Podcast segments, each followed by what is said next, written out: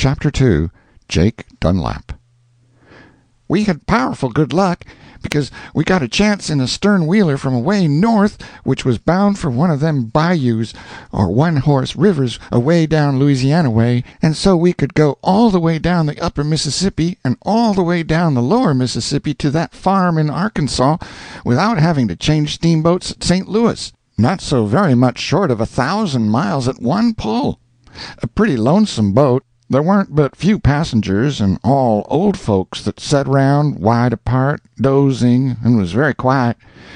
We was four days getting out of the upper river, because we got aground so much, but it weren't dull, couldn't be for boys that was traveling, of course. From the very start me and Tom allowed that there was somebody sick in the stateroom next ourn, because the meals was always toted in there by the waiters. By and by we asked about it. Tom did, and the waiter said it was a man, but he didn't look sick. Well, but ain't he sick? I don't know. Maybe he is, but 'pears to me he's just letting on. What makes you think that? Because he, if he was sick he would pull his clothes off some time or other. Don't you reckon he would? Well, this one don't. At least he don't ever pull off his boots anyway. The mischief he don't. Not even when he goes to bed? No. It was always nuts for Tom Sawyer. A mystery was. But you'd lay out a mystery and a pie before me and him, and you wouldn't have to say take your choice. It was a thing that would regulate itself, because in my nature I always run to pie, whilst in his nature he has always run to mystery. People are made different, and it is the best way. Tom says to the waiter, "What's the man's name?" "Phillips." "Where'd he come aboard?" "I think he got aboard at Alexandria, up on the Iowa line." "What do you reckon he's a-playing?" "I ain't any notion. I never thought of it." I says to myself, here's another one that runs to pie. "Anything peculiar about him, the way he acts or talks?" "No.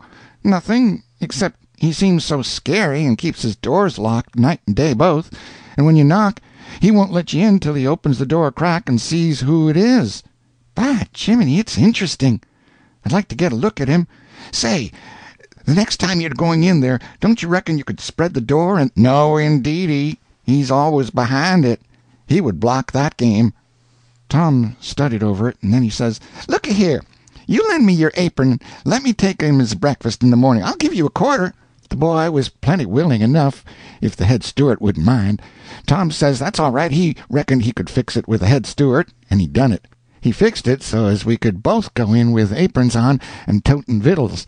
He didn't sleep much, he was in such a sweat to get in there and find out the mystery about Phillips, and moreover he'd done a lot of guessing about it all night, which warn't no use, for if you're going to find out the facts of a thing, what's the sense in guessing out what ain't the facts and wasting ammunition?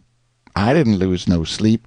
I wouldn't give a dern to know what's the matter of Phillips, I says to myself.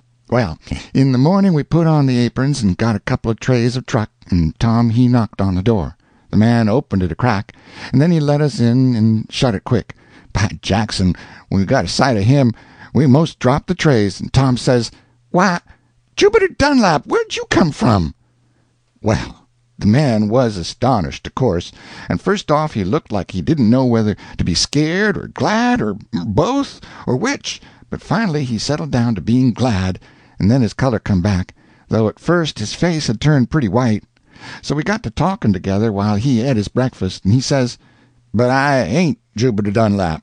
I'd just as soon tell you who I am, though, if you'll swear to keep mum, for I ain't no Phillips either." Tom says, "We'll keep mum, but there ain't any need to tell who you are if you ain't Jupiter Dunlap." "Why?" "Because if you ain't him, you're t'other twin, Jake. You're the spittin' image of Jupiter." "Well, I'm Jake. But looky here. How do you come to know us Dunlaps?"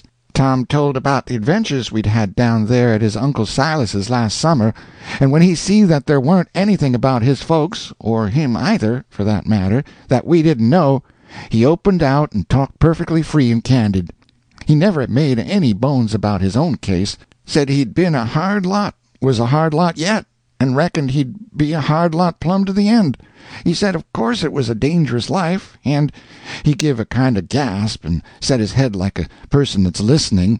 We didn't say anything, and so it was very still for a second or so, and there warn't no sounds but the screeking of the woodwork and the chug-chugging of the machinery down below. Then we got him comfortable again, telling him about his people and how Brace's wife had been dead three years, and Brace wanted to marry Benny, and she shook him, and Jupiter was working for Uncle Silas, and him and Uncle Silas quarreling all the time, and then he let go and laughed. "Land," he says, "it's like old times to hear all this tittle-tattle, and does me good. It's been seven years and more since I heard any. How do they talk about me these days?" "Who?" "The farmers and the family." "Why, they don't talk about you at all, at least only just a mention once in a long time." "The nation," he says, surprised. "Why is that?" "Because they think you are dead long ago." "No. You speaking true? Honor bright now?" He jumped up excited. "Honor bright? There ain't anybody thinks you are alive." "Then I'm saved. I'm saved, sure. I'll go home. They'll hide me and save my life. You keep mum. Swear you'll keep mum. Swear you'll never, never tell on me. Oh, boys, be good to a poor devil that's being hunted day and night and doesn't show his face. I've never done you any harm. I'll never do you any, as God is in the heavens. Swear you'll be good to me and help me save my life." We'd a swore if it had been a dog, and so we done it. Well, he couldn't love us enough for it, or be grateful enough, poor cuss. It was all he could do to keep from hugging us. We talked along, and he got out a little handbag and begun to open it, and told us to turn our backs. We done it, and when he told us to turn again he was perfectly different to what he was before. He had on blue goggles, and the naturalest-looking long brown whiskers and mustaches you ever see. His own mother wouldn't have known him. He asked us if he looked like his brother Jupiter now. "No," Tom said, "there ain't anything left that's like him except the long hair." "All right, I'll get that crop close to my head before I get there. Then him and Brace will keep my secret, and I'll live with them as being a stranger, and the neighbors won't ever guess me out. What do you think?" Tom he studied a while, then he says, "Well, of course me and Huck are going to keep mum there, but if you don't keep mum yourself there's going to be a little bit of a risk. It ain't much, maybe, but it's a little.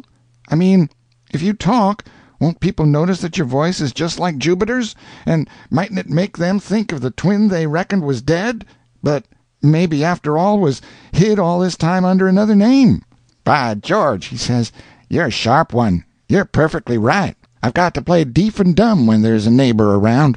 If I had a struck for home and forgot that little detail. However, I wasn't striking for home. I was breaking for any place where I could get away from these fellows that are after me. Then I was going to put on this disguise and get some different clothes, and—" He jumped for the outside door and laid his ear against it and listened, pale and kind of panting.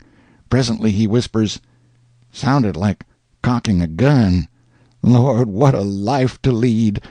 Then he sunk down in a chair, all limp and sick-like, and wiped the sweat off his face. End of Chapter two.